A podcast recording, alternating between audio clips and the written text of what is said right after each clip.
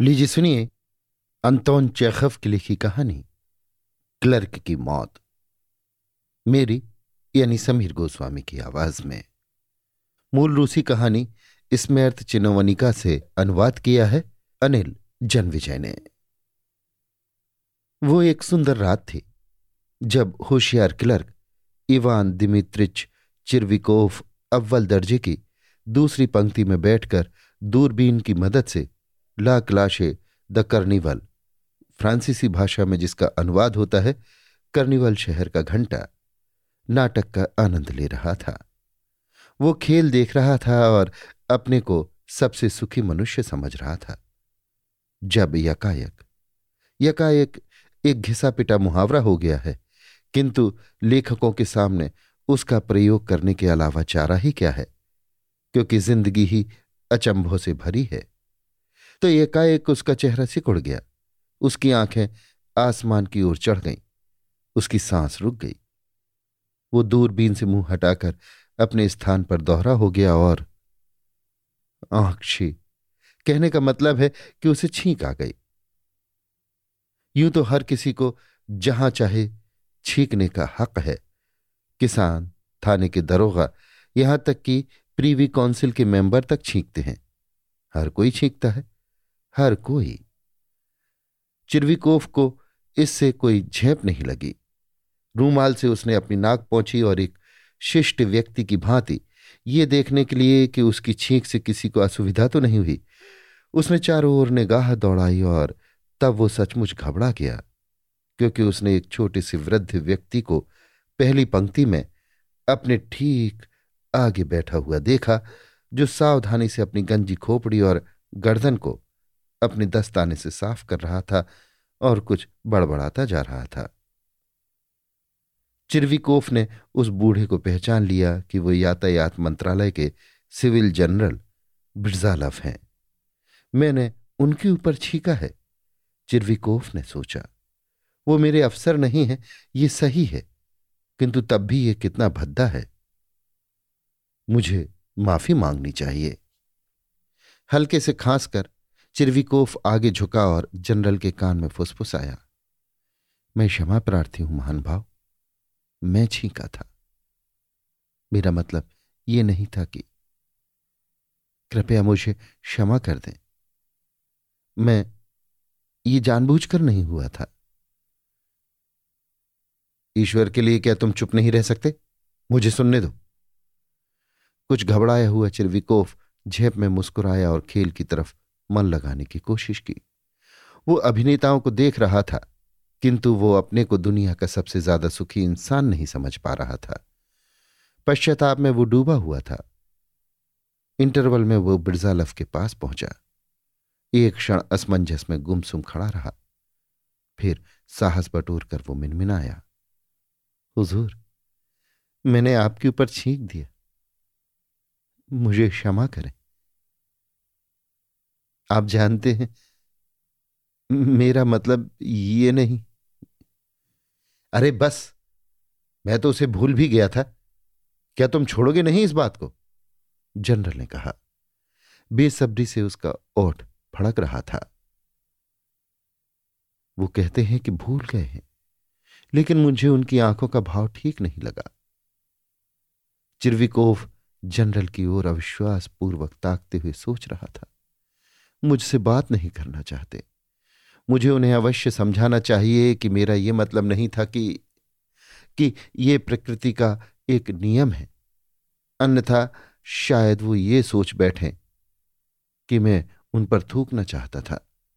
अभी भले ही ऐसा न सोचें, लेकिन बाद में शायद वो सोचने लगे। घर पहुंचकर चिरविकोफ ने अपनी पत्नी को अपने अभद्र व्यवहार के बारे में बताया। उसे लगा कि उसकी बीवी ने इस घटना की बात बड़ी बेपरवाही से सुनी। ये ठीक है कि एक पल के लिए तो वो अवश्य सहमी, पर यह जानकर कि ब्रजालफ हमारा अफसर नहीं है, वो निश्चिंत सी हो गई। लेकिन मेरा ख्याल है कि तुम्हें जाकर माफ़ी मांग लेनी चाहिए, उसने कहा। अन्यथा वो सोचेंगे कि तुम्हें भले आदमियों में बैठने का शऊर नहीं है। यही तो मैंने माफ़ी मांगने की कोशिश की थी, पर उसका ढंग ऐसा अजीब था कोई कायदे की बात ही नहीं की। फिर वहाँ बात करने का मौका भी नहीं था। अगले दिन चिरविकोफ ने अपना दफ्तर वाला नया कोट पहना, बाल कटवाए और बिरजालफ से माफ़ी मांगने गया। जनरल का मुलाकाती कमरा प्रार्थियों से भरा हुआ था और जनरल खुद उनकी अर्जियाँ सुन रहा था। उनमें से कुछ से बात करने के बाद जनरल की निगाह उठी और चिरविकोफ के चेहरे पर जा अटकी। हुजूर कल रात आर्केडिया में, अगर आपको याद हो, क्लर्क ने कहना शुरू किया। मैं अब मुझे छींक आ गई थी और ऐसा हुआ, मैं क्षमा चाहता। उफ, क्या बकवास है? जनरल ने कहा और दूसरे आदमी की ओर मुड़ा। मेरी बात नहीं सुनती। डर से पीले पड़ते हुए चिरविकोफ ने सोचा, इसका मतलब है कि वो मुझसे बहुत नाराज़ हैं। बात यहीं खत्म नहीं की जा सकती। मुझे ये बात उन्हें समझा ही देनी चाहिए। जब जनरल अंतिम प्रार्थी से बात करके अपने निजी कमरे की ओर जाने के लिए मुड़ा, चिरविकोफ उनके पीछे भिन भिनाता हुआ जा पहुँचा। हुजूर, मुझे माफ़ करें। हार्दिक पश्चाताप होने के कारण ही मैं आपको कष्ट देने का दुस्साहस कर पा रहा हूँ। ऐसा लगा मानो जनरल चीख पड़ेंगे। हाथ हिलाकर और तुम मेरा मज़ाक उड़ा रहे हो, जनाब, कहकर दरवाजे के पीछे छिप गया। मज़ाक? चिरविकोफ ने सोचा, मुझे तो इसमें कोई मज़ाक की बात नहीं दिखाई देती। क्या वो समझते नहीं? और वो बड़े जनरल हैं। बहुत अच्छा। मैं इस भले आदमी को अब अपनी क्षमा प्रार्थनाओं से परेशान नहीं करूँगा। भाड़ में जाए वो। मैं उन्हें एक पत्र लिख दूँगा। मैं अब उनके पास नहीं जाऊँगा। नहीं। हाँ, मैं नहीं जाऊँगा, बस। ऐसी ही विचारों में डूबा चिरविकोफ वापस घर पहुँचा, पर उसने पत्र नहीं लिखा। उसने बहुत सोचा विचारा, लेकिन वो ये नहीं तय कर पाया कि बात किन शब्दों में लिखी जाए। अतः अगले दिन फिर उसे मामला साफ़ करने के लिए जनरल के पास जाना पड़ा। श्रीमान, मैंने कल आपको कष्ट देने की जो हिम्मत की थी जब जनरल ने उस पर प्रश्न सूचक निगाह डाली तो उसने कहना शुरू किया, आप पर हंसने के लिए नहीं, जैसा कि हुजूर ने कहा। मैं आपके पास माफ़ी मांगने आया था कि आपको मेरी छींक से कष्ट हुआ। जहाँ तक आपका मज़ाक उड़ाने की बात है, मैं ऐसी बात कभी सोच भी नहीं सकता। मैं ये हिम्मत कैसे कर सकता हूँ?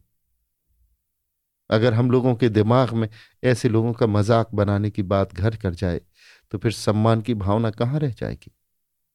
बड़ों की कोई इज़्ज़त ही नहीं रह जाएगी। निकल जाओ यहाँ से।